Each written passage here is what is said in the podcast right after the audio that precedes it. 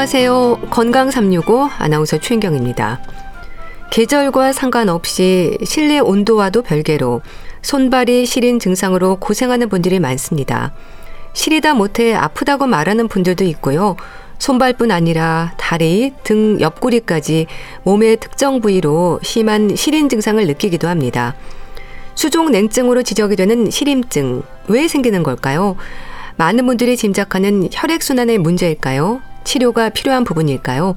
오늘은 수족 냉증에 대해서 살펴보겠습니다. 건강 365 듀스의 여름 안에서 듣고 시작하겠습니다. KBS 라디오 건강 365 함께 하고 계십니다.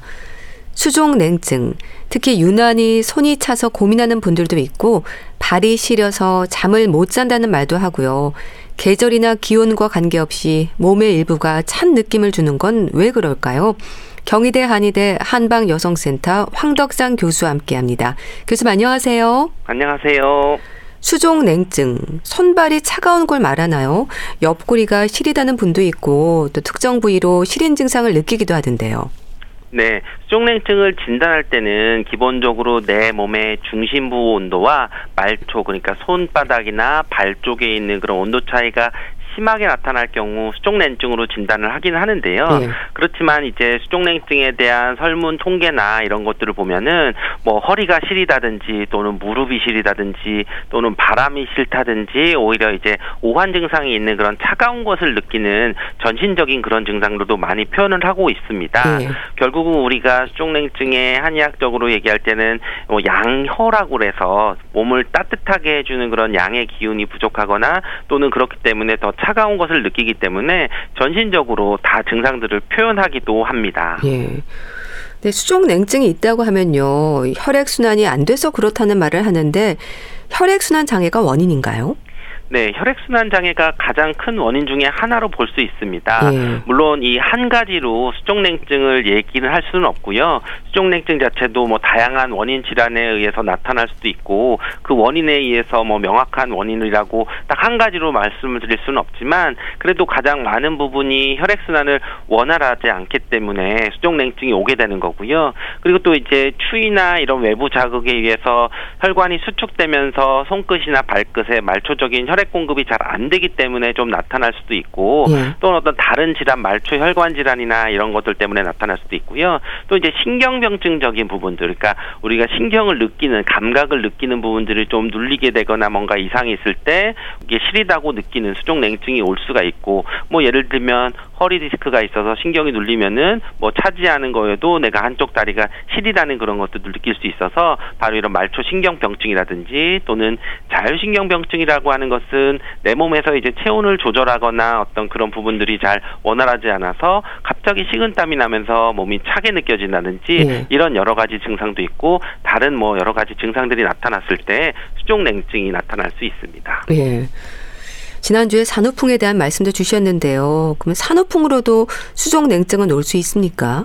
네, 수족냉증 엄밀하게 따지면은 일치하지는 않지만 산후풍 증상에서도 항상 시리고 차갑다 이런 얘기들을 많이 하시고 그렇기 때문에 산후풍 증상들 특히 이제 여름 더운 여름에도 정말 외래 진료를 오면은 내복을 입고 오거나 반팔을 못 입고 오시는 분들도 있을 정도로 시린감이나 수족 냉증 증상들을 같이 나타날 수 있습니다. 네. 심한 분은 정말 에어컨 때문에 시리다고 해서 한여름에도 담요를 챙겨 오시는 분들도 있을 정도로 수족 수족냉증 증상들과 유사한 상태를 나타날 수 있는데요. 그렇지만 이것은 또 이제 엄밀히 말하면 수족냉증과 좀 다른 부분이 있으면은 네. 관절이나 이런 부분에서 인대가 늘어나면서 통증이 같이 나타나면서 그리고 이제 출산하고 나서 특징적인 그런 몸 상태, 출혈도 심하고 기혈도 부족하고 이런 여러 가지 몸의 상태에서 나타나는 그런 수족냉증 또는 이제 산후풍 증상으로 나타나는 거고 네. 그리고 이제 관절이 시리고 아픈 통증들이 또 많이 나타나는 그런 양상에 있어서 조금 다르게 나타날 수 있습니다. 네. 수족 냉증으로 고생하는 분들을 볼 때 남성보다 여성 환자가 많다는 것도 맞는 얘기인가요? 네, 맞습니다. 주로 이제 남성에게도 수족 냉증이 나타날 수가 있지만 여성들은 어떻게 보면 이제 일생에 살아가면서 여러 가지 그런 변화들이 있는 시기마다 수족 냉증이 많이 나타날 수가 있거든요. 예를 들면 우리가 뭐 생리를 시작하고 생리통이 있는 젊은 여성인 경우도 오히려 생리 전후로 해서 좀 출혈이 나타나면서 생리통도 심해지고 손발이 많이 차지는 그런 상태를 나타날 수도 있고요.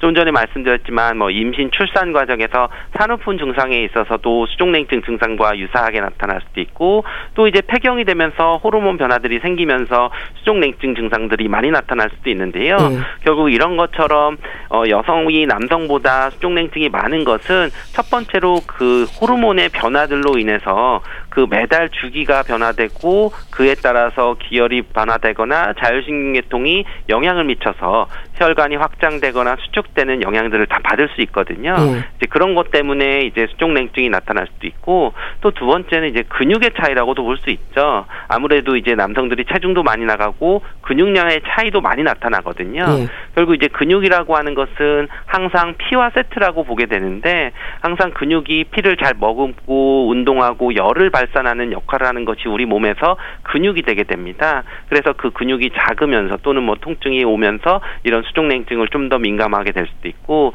또 약간 한의학에서는 세 번째 원인으로 어, 여성이 남성보다 기가 잘 울체된다고 하는 특성이 있다고 하는데요. 예. 뭔가 이제 감정적인거나 정서적인 변화들이 뭐 여러 가지 원인에서 조금 더 됐을 때 뭐 스트레스나 이런 것도 좀 예민하고 하면은 자율신경계통이 좀 더 예민해진 상태가 되면은 오히려 수족냉증이 더 많이 나타나고 그래서 이제 그 수족냉증 중에 하나인 뭐 레이노이드 증후군도 오히려 여성들 특히 이제 40대 이상의 중년 여성에게 더 많이 나타나는 그런 양상들을 보이고 있습니다. 예. 수족냉증이 있는 분들은 사계절 손난로를 챙기는 경우가 많은데요. 좀 이렇게 따뜻하게 하는 게 도움이 되긴 한가요? 그렇죠. 기본적으로 뭐 말초에서 물리적으로 따뜻하게 하고 그러면은 말초의 혈액 순환도 도와주게 되는 것입니다. 예. 결국 어떤 면에서 보면은 이제 내부적으로 생기는 원인이해서 수족냉증도 생기지만 또 외부적으로 지속적인 그런 차가운 스트레스, 한냉 스트레스를 받기 때문에 더 악화되는 분들도 많이 있기 때문에 기본적으로는 그런 한냉 스트레스를 줄여주는 방법에 있어서 손난로를 하거나 이제 따뜻하게 하는 것이 도움이 될 수 있는데요. 네. 근데 이게 그런 것은 이제 일시적인 거고 근본적으로 좀 더 치료를 한다 그러면은 내부적인 거를 치료를 해야 되는 부분이 있을 수 있죠. 그래서 기본적으로 손난로를 하거나 하는 거는 움직임이나 운동을 좀 못할 때이고 만약에 이제 좀 운동을 할 수 있거나 하면 평소에 큰 관절 들 특히 이제 뭐 고관절이라든지 큰 어깨 관절들을 잡고 좀 운동을 해서 그쪽으로 이제 혈액 순환이나 뭐 신경이 잘 순환될 수 있게 하는 것들이 더 도움이 되는 방법일 수 있습니다. 예. 사실 수족 냉증에서 자가 면역 질환인 레이노 증후군도 지적이 되지 않습니까? 일반적인 수족냉증과는 원인부터 전혀 다른 거죠.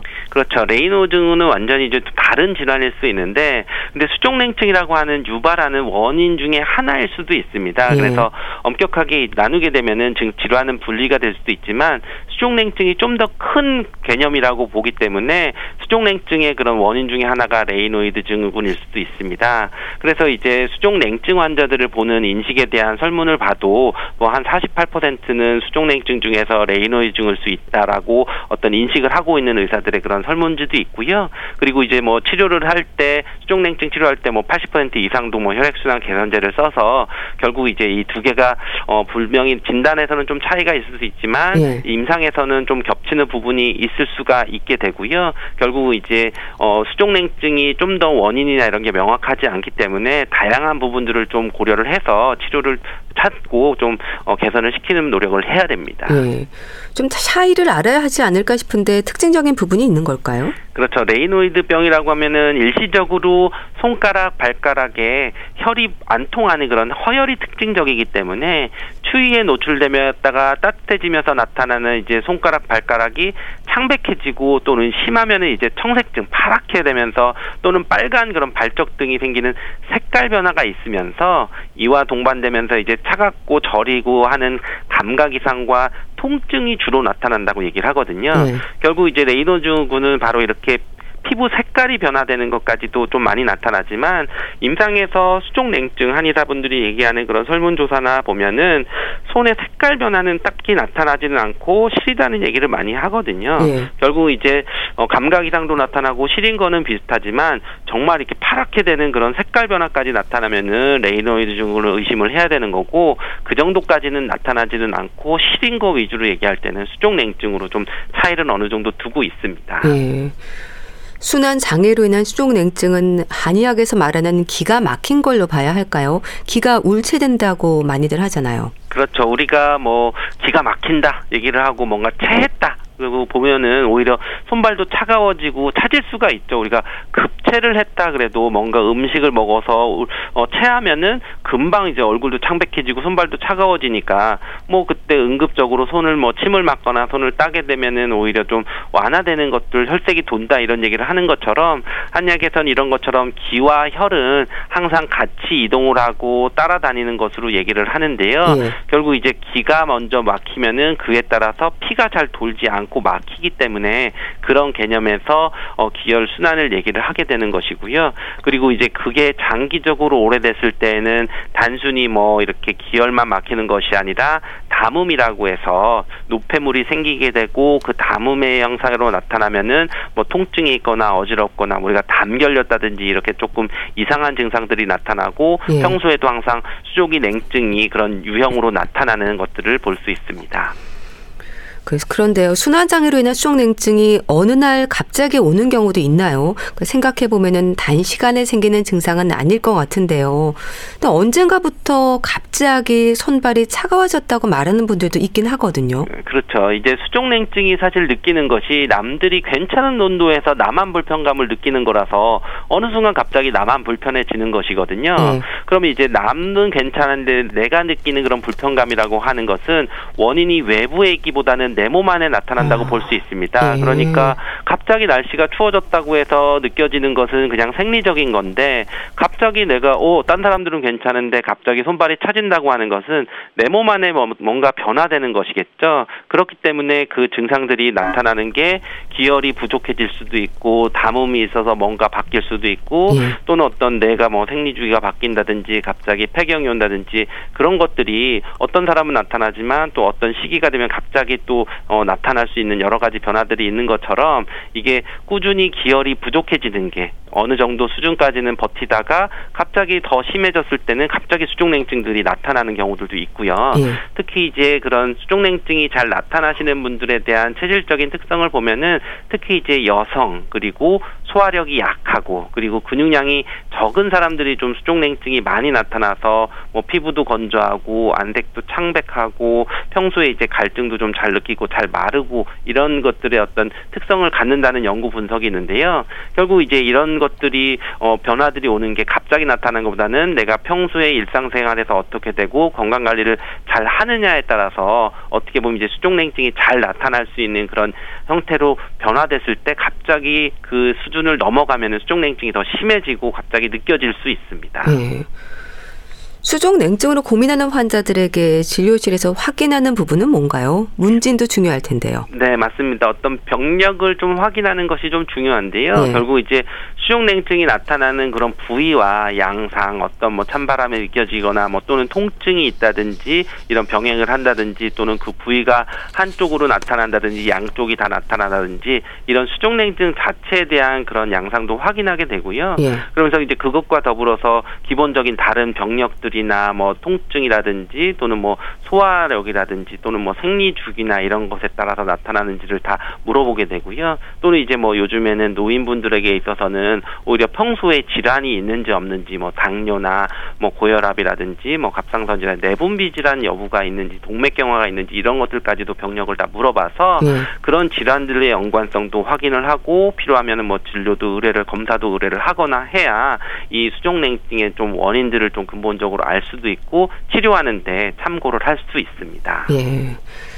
치료는 어떨까요? 약 처방이 내려지나요? 네, 아무래도 기본적인 수족냉증이 양허하다, 기운이 부족하고 양기가 부족하다 할 수 있기 때문에 이럴 때는 이제 온보 신양한다 그래서 우리 몸을 따뜻하게 해주는 약들이 들어가고요. 예. 그리고 기본적으로 수족냉증이 많이 오는 분들이 소화력이 떨어지고 좀 약간 얼굴도 창백하고 해서 좀 비기어한 그런 양상들을 보이는 분들이 많은 경우에는 온중 건비시킨다 그래서 속을 따뜻하게 덮여주면서 비위 기능을 좀 튼튼하게 해주는 그런 약재들을 많이 쓰게 되고요. 그리고 또 수족냉증이 오는데 이제 자한증이라 그래서 막 손에 땀이 나거나 얼굴에 땀이 많이 흐르는 분들은 네. 우리 이제 환기라고 해서 보기시켜주고 기운을 올려주는 그런 기운을 잡아주는 그런 보기시켜주는 약 위주로 쓰게 됩니다. 결국 이제 약 보양해주느냐, 보기시켜주느냐, 또는 건비시켜주느냐, 이런 여러 가지 처방들을 같이 쓰게 되고요. 그리고 이제 침 치료가 자율신경계통계에 작용을 해서 통증을 억제시켜주는 그런 효과도 있지만, 기본적인 혈액 흐름을 원활하게 하거나 체온을 조절한다고 하는 연구 결과도 있어서 네. 어떤 침 치료를 했을 때 오히려 혈류도 개선되는 그런 말초 혈류 개선 효과도 있기 때문에 침 치료나 뜸 치료까지도 병행을 하는 경우들이 많이 있습니다. 네. 운동도 강조가 되던데요. 운동으로 어떤 기대를 하는 건가요? 네, 아무래도 운동을 하게 되면은 우리 근육량이 늘어나게 되고 근육을 개선시키는 거, 뭐 당장은 근육량을 뭐 많게 하는 것이 중요한 거는 아닐 수도 있지만 기본적으로 근육의 질이 좋아질 수 있는 거죠. 네. 우리 몸에서 체온을 올릴 때 몸을 낼 열을 낼 수 있는 것은 사실은 이제 혈액이 될 수도 있고 또 그 혈액이 많이 저장돼 있는 근육에서 열이 날 수가 있는 거거든요. 그렇기 때문에 이거 추운 날씨에 있을 때는 이제 온몸에 막 그 몸이 떨리거나 하는 것들은 근육에서 열을 발산시키게 할 수 있는 것을 알 수 있는 것처럼 네. 결국 이제 그 근육량이 충분 하고 그리고 근육이 질이 좋아서 운동도 많이 하고 또는 심폐 기능이 왕성하게 되기 때문에 기혈 순환을 잘 시켰을 때 수족냉증이 말초까지 없게 되는 그런 또는 회복이 되는 것을 볼 수 있기 때문에 네. 어떤 치료를 하는 것은 일시적으로 심, 증상이 심할 때 하게 되지만 이 수족냉증이 좀 계속 지속이 되게 증상이 없게 하기 위해서는 운동을 강조를 굉장히 하는 편입니다. 네, 근육과 근력을 키우는 게 중요하네요. 그렇죠. 근육이라고 하는 것이 우리 몸에서 혈액을 저장하고 그 혈액이 충분히 차야 우리 몸을 따뜻하게 피를 돌려줄 수가 있고 네. 그리고 그냥 쉽게 생각해도 우리가 말초까지 보내는 큰 혈관 또는 작은 혈관도 모두 다 근육으로 이루어져 있기 때문에 그런 부분에 근육이 잘 유지하고 건강한 것이 굉장히 중요하고요. 그리고 특히 특히 이제 노화가 진행이 되면서 어, 노인들에 있어서는 금 감소증이라고 하는 그런 상태가 되는데 예. 근육이 감소를 해서 어떤 신체적인 문제가 생기게 되면은 또 넘어지거나 다칠 수도 있고 또는 이제 뇌졸중이나 당뇨 고지혈증의 각종 합병증이 이제 근 감소증과 연관이 매우 높다고 하거든요. 예. 결국 이런 것처럼 나는 지금 건강 상태가 괜찮지만 근육이 적을 때에는 그런 것들과 연관돼서 질환도 나타나고 그런 질환들이 뭐 당뇨 고지혈 고지혈증이 다 수족냉증과도 밀접한 연관이 있기 때문에 장기적으로 보면은 운동을 하고 근육량을 좀 잘 관리를 하고 유지하는 것이 중요합니다. 네. 수족냉증은 누구에게나 올 수 있는 거죠? 네, 우리가 남녀노소라고 하면 이제 누구나 다 포함되는 말이 되잖아요. 결국 이제 여성들이 많고 물론 그 여성들이 뭐 월경기라든지 뭐 또는 출산을 하든지 폐경기라든지 뭐 다 이런 것처럼 여성의 나이가 많고 적음에 다 나타날 수가 있고요. 마찬가지로 이제 남성들도 오히려 나이가 먹으면서 신양화다고 얘기를 하는데요. 예. 결국 면역력 또는 뭐 우리가 정력을 담당하는 그런 신기능 그런 부분들이 이제 양기를 부족하게 되는 경우들이 생기면은 신양화 증상이 생겨서 허리도 시리고 무릎도 시리고 뭐 힘도 잘 안 들어가고 또는 뭐 이제 전력이 떨어진다든지 뭐 전립선 기능 문제가 생기는 것들 또는 소변에 대해서 문제가 생길 때는 우리가 신양이 부족합니다. 체력이 떨어졌습니다. 이런 부분이 될 수도 있고요. 예. 또는 요즘에 이제 만성 대사 질환들 뭐 당뇨 고지혈증이 뭐 나이에 뭐 불문하고 다 위험성이 올라가는 부분들도 있을 수 있고요. 또는 이제 젊은 사람들은 디스크라든지 말초 신경병증이나 이런 것들이 좀 더 많이 나타나서 통증과 저림 증상들과 수족냉증이 좀 같이 나타날 수가 있기 때문에 네. 연령에 따라서 또는 어떤 질환을 갖고 있느냐에 따라서 남녀노소 누구에게나 다 나타날 수 있는 것이 수족냉증이 될 수 있습니다. 네. 또 다른 질환으로 인해서 수족냉증이 올 수도 있지 않나요? 그러니까 유난히 발이 차거나 감각이 없는 경우는 당뇨병 환자들에게도 생길 수 있는 증상이지 않나 싶은데요. 네, 맞습니다. 특히 이제 당뇨 환자분들이 오래됐을 때, 물론 이제 혈당이 잘 조절이 되고 치료가 잘 되면 되지만 장기간 이제 당뇨를 앓고 있으시면서 했을 때에는 이제 당뇨병성 말초 신경병증이라 그래서 오히려 당뇨 때문에 뭐 한 당뇨 환자의 한 15% 정도는 오히려 이제 이런 증상들이 나타난다고 하고 예. 그리고 또 이제 뭐 어떤 보고에서는 뭐 한 50% 정도는 뭐 말초 신경 손상이 나타난다는 거 결국 이제 말초의 감각이 느껴지나 신경들이 좀 나타나서 이럴 때는 이제 감각 이상이라든지 또는 뭐 운동을 조절하는 신경이라든지 또는 자율신경계통의 어떤 이상들까지도 나타나게 되면은 이럴 때는 주로 이제 저리거나 시리거나 또는 그러면서 이제 시릴 때도 있지만 화끈거리거나 이제 따끈거리는 증상까지도 나타날 수가 있게 되는 거거든요. 네. 이럴 때는 이제 수족냉증 치료보다도 더 근본적으로는 혈당을 조절을 철저히 하시고 그것에 따라서 혈당 관리를 잘 하시면 당뇨 자체를 잘 치료를 하시면서 네. 오히려 이제 다른 운동을 하거나 다른 치료를 해서 오히려 이런 증상들을 개선시키는 것이 필요하고 중요합니다. 네. 갑상선 질환이나 척추 질환으로도 발에 냉증이 올 수 있나요? 그렇죠. 이제 갑상선 질환 중에서도 갑상선 기능 항진보다는 기능 저하증이 오면은 항상 좀 피곤하거나 또는 열이 좀 부족해지고 이러면서 이제 수족냉증으로 올 수가 있게 되는 거고요.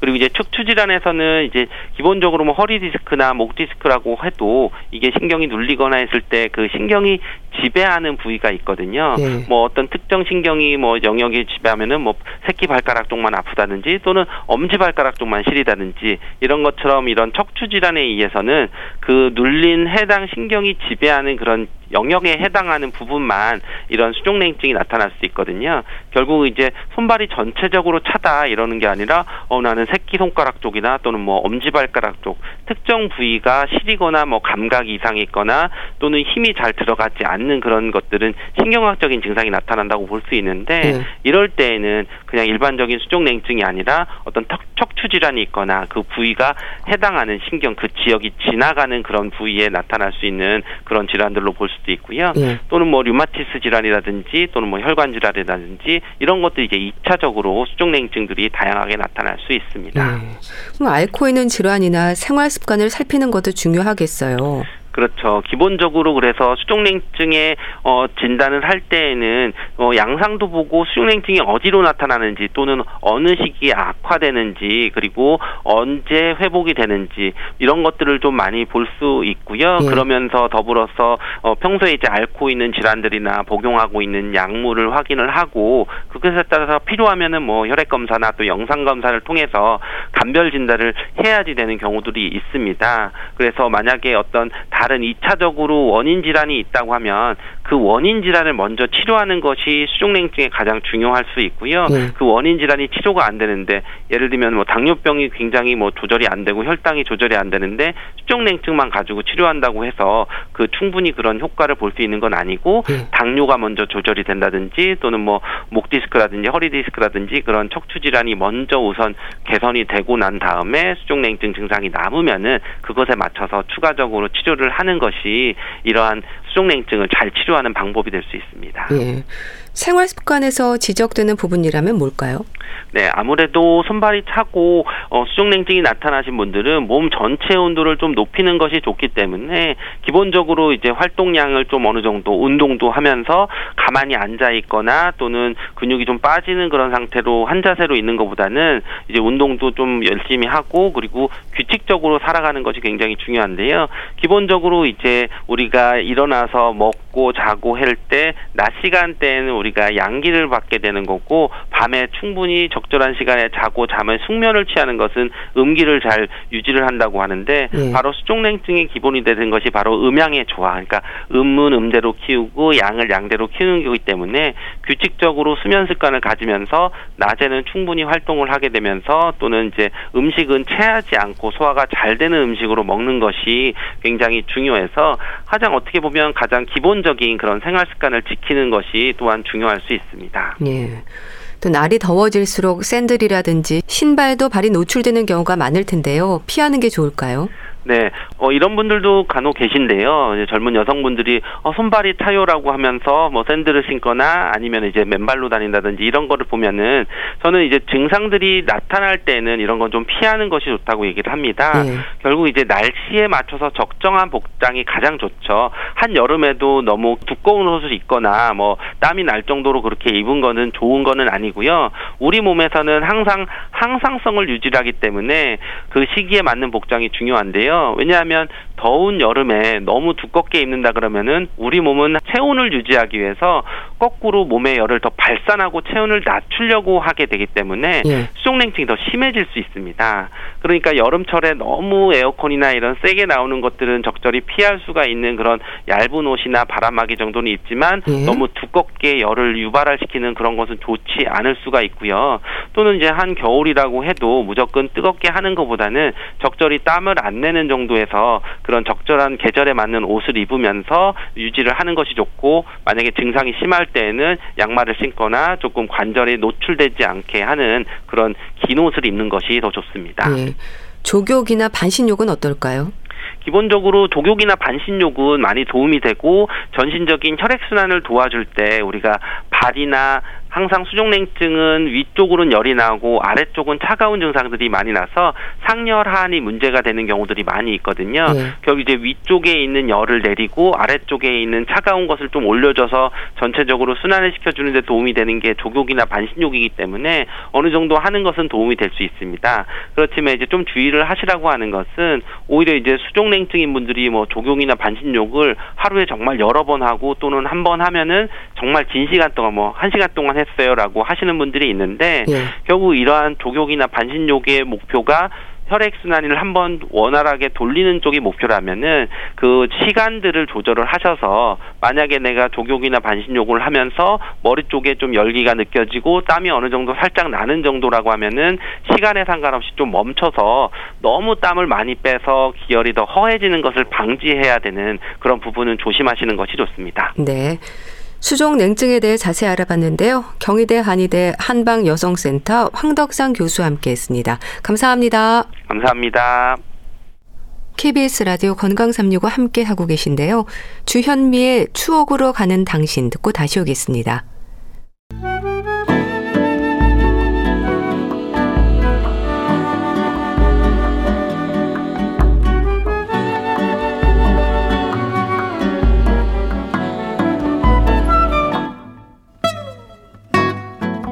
건강한 하루의 시작. KBS 라디오 건강 365.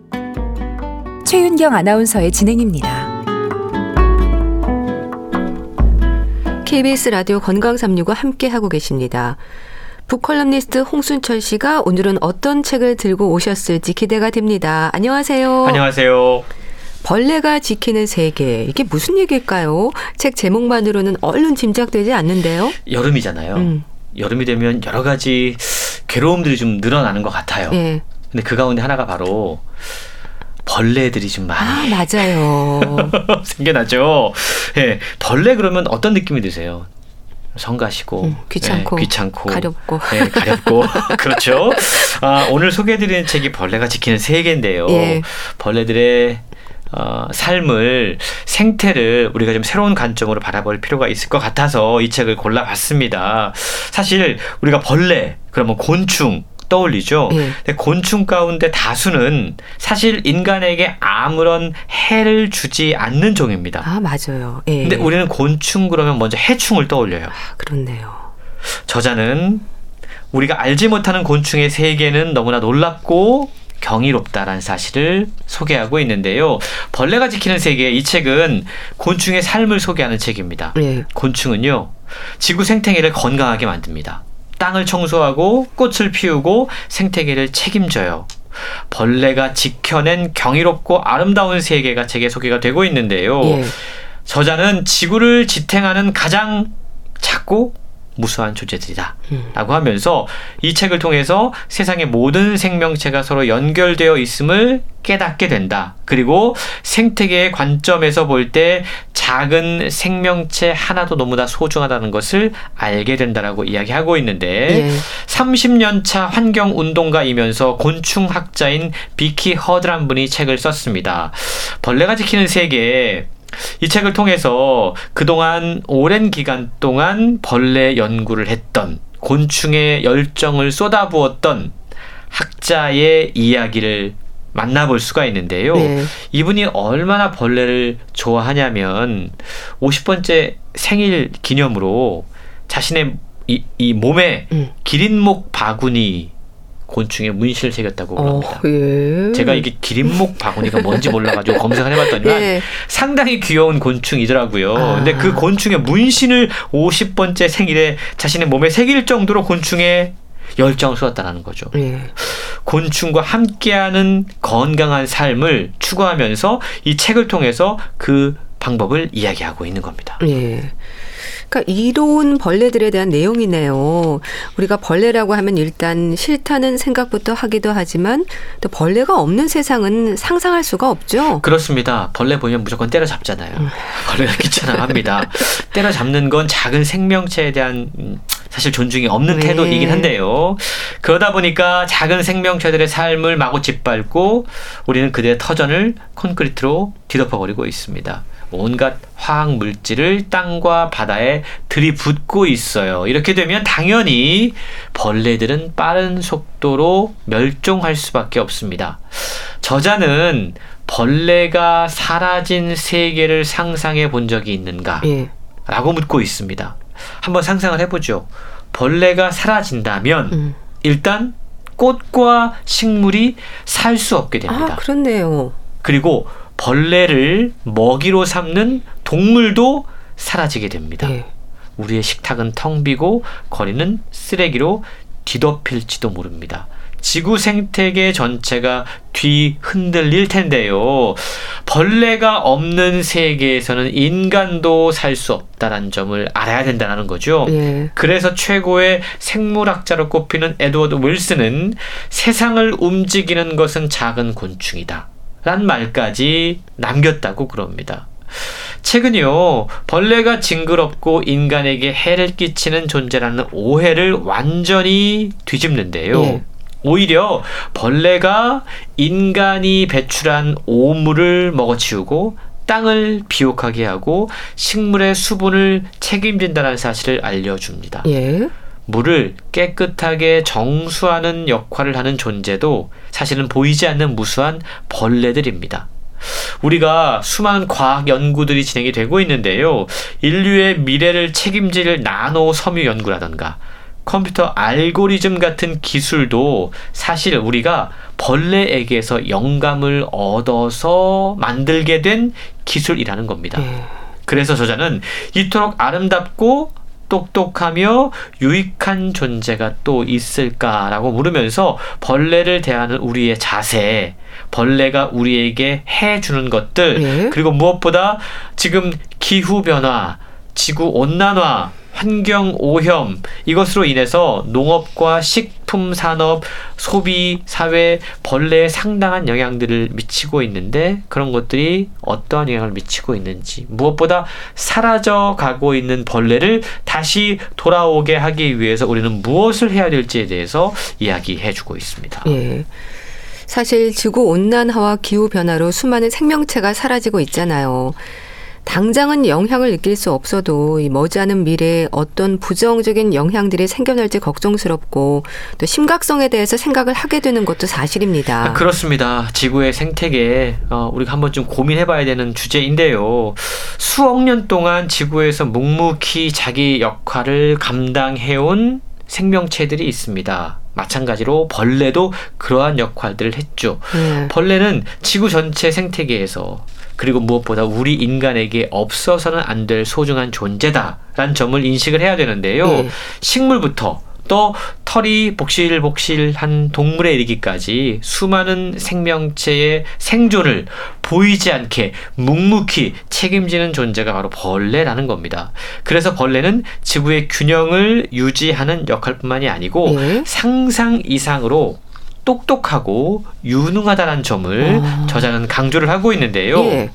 예를 들어서 몸 길이가 5mm도 안 되는 돈거미 라고 하는 곤충이 있습니다. 돈거미. 예? 이게 정전기를 일으켜서요 순식간에 엄청난 높이까지 뛰어오를 수 있습니다. 점프에 아, 대갑니다. 예. 그리고 아프리카 쇠똥구리는요 하늘의 은하수를 보고 길을 찾는 능력을 갖고 있습니다. 아. 건조한 사막에 사는 이름이 어려운데요. 네. 남입 사막 거절이 음. 수분 섭취를 위해서 물구나무를 설줄 알아요. 몸 표면에 맺힌 이슬이 입으로 떨어지게 만드는 그런 능력을 갖고 있습니다. 박각시 나방은 꽃 깊숙이 있는 꿀을 먹기 위해서 빨대 같은 긴 혀를 가지고 있습니다. 예. 뿐만 아니고 흰 개미는 자기 몸보다 무려 2,000배나 큰 크기의 집을 지을 줄 아는데 음. 흰 개미가 지은 집을 분석을 해보면요. 네. 정말 건축도 이런 오묘한 건축이 없다고 오, 그럽니다. 예. 이 구조물 안에서 열 교환이 아주 정밀하게 이루어질 수 있도록 그러니까 우리로 얘기하면 보일러를 아주 튼튼해서 온 곳곳에 예. 다 뜨뜻, 따뜻한 음. 예, 열기가 전달될 수 있도록 만든다고 그래요. 건축가들도 감탄을 금치 못한다고 예. 그럽니다. 그런데 이렇게 이 세계를 떠받치고 있는 중요하고 똑똑한 존재들이 인간의 무관심 때문에 사라지고 있다는 점 우리가 박멸이라는 단어를 이제 여름 들어서 자주 쓰게 네. 되는데 음. 벌레들에게 사용하는 아주 잔인한 단어지 않습니까? 이 박멸이라는 단어가 얼마나 무시무시한 단어인지를 한 번쯤 생각해 볼 필요가 좀 있는 것 같아요. 음, 그러네요. 벌레 입장에서는 박멸이라는 단어가 정말 싫겠네요.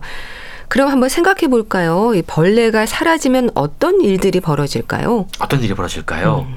일단 우리가 타화 수분이라는 표현을 씁니다. 네.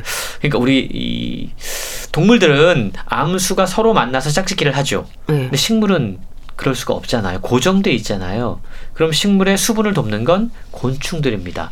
벌, 나비들이 옮겨 다니면서 수분을 예, 짝짓기를 만들어 주죠. 예. 자, 그럼 곤충이 사라지면 식물이 예 서로 수분을 할 수가 음, 없습니다. 예. 그렇게 되면요 우리가 너무 즐겨 먹고 있는 뭐 예를 들어 커피라던가 아, 커피가 먹고 싶네요 또 초콜릿이라던가 예? 과일 다 사라진다라는 겁니다. 음. 식이 사라져요. 그렇겠네요. 꽃을 피우는 식물들이 멸종이 되고 작물들도 대부분 사라져서 식탁이 텅 비게 될 것이라는 거죠. 물론 파충류나 포유류에 의해서 수분이 이루어지는 일부 식물도 있지만 이런 식물들도요 벌레가 있어야지만 어, 생존할 수 있다고 그럽니다. 예. 땅 밑에서 미생물들이 얼마나 많은 음. 순환을 만들어내는지 우리는 사실 보지 못하기 때문에 이해하지 못하고 있는데요. 벌레가 없다면 땅 속의 영양분이 제대로 순환하지 못해서 식물이 자라기 어렵다고 그럽니다. 예. 단순히 우리의 먹거리만 줄어드는 게 아니고요. 벌레는 생태계 먹이 사슬의 가장 최하단에 위치합니다. 이게 어떤 의미죠? 벌레가 사라지면 벌레를 먹이로 삼는 종도 사라져요. 예. 예를 들어 쇠, 새, 박쥐, 뭐 일부 포유동물, 물고기, 파충류, 양서류 같은 동물들이 순서대로 사라지게 됩니다. 인류의 정체성과 문화에 상당한 의미를 지닌 대형 동물들도 함께 사라질 수밖에 없게 되는 건데요. 그러니까 이게 단순히 곤충 하나 사라진다고 끝나는 게 아니라 정교하고 복잡한 원리로 돌아가는 지구 생태계 전체가 무너질 수밖에 없고 이런 세계에서는 결국 인간도 살 수 없다는 사실을 우리는 기억해야 된다는 네. 겁니다. 결국 인간도 살아가기 어렵다. 그러네요. 그런데 지구상에 존재하는 벌레들 가운데 이미 자취를 감춰버린 생명체들도 많지 않나요? 그렇습니다. 지난 수십 년 동안 거의 40%에 달하는 곤충 종이 사라졌다고 그래요. 네. 어마어마한 겁니다. 그렇네. 아, 우리 어릴 때 사실은 반딧불이 흔하게 잘 봤거든요. 음. 근데 요즘 반딧불이를 볼 수가 없어요. 사라진 겁니다. 음. 그나마 어디 저 기 농촌에 가면 볼 수 있는 게 반딧불이에요. 맞아요. 어, 곤충에 속하지 않는 다른 무척추 동물들까지 합치면 지금 사라지고 있는 종들은 훨씬 더 많이 있다는 겁니다. 왜 이렇게 빠른 속도로 벌레가 사라지고 있는 것일까 고민해 봐야 되죠. 놀랍게도 우리 현대인들이 살아가는 방식이 사실 다 벌레에게 있어서는 그들의 삶의 터전을 빼앗는 결과로 나타나고 있다는 겁니다. 예. 소비하고 먹고 마시고 다 벌레에게 악영향을 미치고 있다는 겁니다. 단편적으로 우리는 인간이 살 터전을 짓기 위해서 벌레가 살고 있던 숲들을 밀어버립니다. 예. 건물을 짓죠. 그리고 과일이나 채소 먹을 때 예쁘고 균일한 모양을 선호하면서 사실은 이러한 형태로 농사를 지으려면 벌레나 곤충이 스며들 수가 없어요. 예. 먹고 살아야 되잖아요, 걔들. 맞아요. 근데 예쁘고 균일한 모양의 과일만 먹게 되면 선호하게 되면 그런 곤충들도 사라지게 됩니다. 값싼 육류를 마구 섭취하고 남은 건 막 버리고 더더욱 큰 문제 옷장에는 이미 옷이 가득한데 유행에 따라서 새로운 옷을 막 삽니다. 예. 이게 패스트 패션이라고 음. 이야기를 하죠. 근데요, 옷 하는 것, 옷 사는 것만 이야기를 해보면 예. 옷 하나를 만들기 위해서 얼마나 많은 이 땅들이 사라지는지 예. 그리고 무척추 동물들의 서식지가 사라지는지 음. 그곳이 어, 어떤 목화를 대량 재배하기 위한 어, 곳으로 사용되는지 고, 민해야 된다는 겁니다. 예. 땅을 비옥하게 해주는 벌레가 사라지게 되면 해가 갈수록 땅은 황폐해지고 또 농약을 우리가 계속 사용하게 되지 않습니까? 예. 그러면 이 농약을 씀으로써 이 곤충의 예, 체내에 내성이 생긴다고 그래요. 살아남아야 되니까. 그러면 얘들은 또, 또 다른 돌연변이를 만들어냅니다. 인간은 더 독한 농약을 개발하게 돼요. 예. 계속해서 악순환이 생겨나는 거죠. 예. 해충이나 잡초에 내성이 생겨서 농약이 제 기능을 하지 못하면 사람들은 더 강력한 농약을 개발을 하고 더 악순환이 반복되고 결국 우리의 식탁에는 우리가 먹을 수 없는 것들만 올라오게 될지도 모른다라는 것이 이 책의 경고인 것이죠. 예. 악순환이라는 말이 많네요. 지구 생태계에 인간이 개입할수록 상황은 점점 더 악화될 수밖에 없겠어요. 그렇습니다. 내성이 생긴다는 거. 이 말라리아의 매개체인 모기 아프리카에서 주로 사용되는 살충제에 이제는 내성이 생겨서 살충제를 뿌려도 모기들이 죽지 않는다고 그럽니다. 네. 지나치게 농약에 의지하는 농업 방식 역시도 어, 여러 가지 어, 내성을 가진 해충과 잡초를 만들어내고 있는데요. 자연은 인간보다 더 영리합니다. 예. 그래서 농약을 통해서 아무리 박멸하려고 하더라도 사실은 완전한 박멸을 할 수 없다라는 겁니다. 오히려 돌연변이가 나타나서 우리 인간이 통제할 수 없는 무시무시한 감염병 박테리아 바이러스의 출현 우리가 경험했지 않습니까? 예. 이런 일들이 생겨난다라는 거죠. 결국 벌레를 무시하는 순간 자연은 우리에게 어떤 반격을 가할지 알지 못한다라는 건데요. 앞서 이야기했던 패션 산업 그리고 패션 산업을 만들면서 합성 섬유가 개발되고 거기에서 나온 미세 플라스틱이 바다로 흘러 들어가고 지금 그 바다로 흘러들어간 미세 플라스틱을 먹은 물고기들이 우리의 식탁에 올라오고 있다는 겁니다. 예. 우리가 얼마나 이런 악순환의 고리를 만들어 가고 있는지를 생각을 해봐야 되는데요.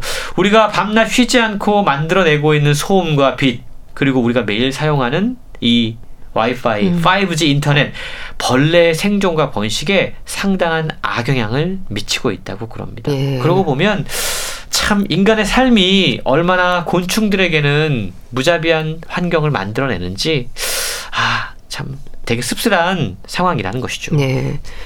깊은 고민이 필요한 부분이고 그래서 이렇게 소개되는 책들도 반가운데요. 이로운 벌레들에 대해서 책에서는 어떻게 조언을 하나요? 저자는 벌레 멸종을 막고 자연을 회복하기 위해서 rewilding이라는 단어를 소개하고 있습니다. 예. 자연의 회복력을 믿고 야생 상태로 그대로 내버려야 된다. 그러면 벌레는 돌아오게 돼 있다라는 건데요. 예. 이미 해외에서는 이 리와일딩을 한 장소에 그리고 멸종 위기에 처한 벌레들이 그걸 통해서 돌아온 사례들이 많이 있다고 그럽니다. 예. 그리고 다양한 방법을 통해서 벌레들이 다시 돌아오게 하는 그런 개인적인 노력들을 할 수 있는데요. 리버깅이라고 책은 이야기하고 아. 있어요. 이게 뭐냐면 예. 어, 내 주변에 벌레들이 살 수 있는 환경을 만들어 주는 겁니다. 예를 들자면 벌레가 보이면 때려잡지 말고 일단 관찰하고 아, 예. 살충제 쓰지 않기 음. 이런 것들도 리버깅 가운데 하나고요. 예. 베란다나 옥상에 어, 좀 식물을 두어서 벌레들이, 곤충들이 살 수 있는 환경을 만들어 주는 것. 예. 그리고 정원이나 있다면 이런 것들을 너무 깔끔하게 정돈하지 아, 않는 것. 예.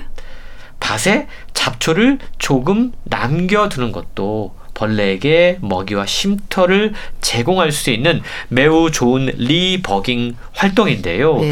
지구의 주인은 인간이 아니에요. 우리는 함께 어우러져 살고 있습니다. 이 사실을 기억하면 우리의 삶과 벌레의 삶이 서로 얼마나 긴밀하게 연결되어 있는지를 다시 한번 확인할 수 있을 것 같습니다. 네. 벌레가 지키는 세계 소개해 주셨는데요. 북컬럼니스트 홍순철 씨와 함께 했습니다. 감사합니다. 고맙습니다. 높은 음자리에 바다에 누워 보내드리면서 인사드릴게요. 건강365 아나운서 최인경이었습니다. 고맙습니다.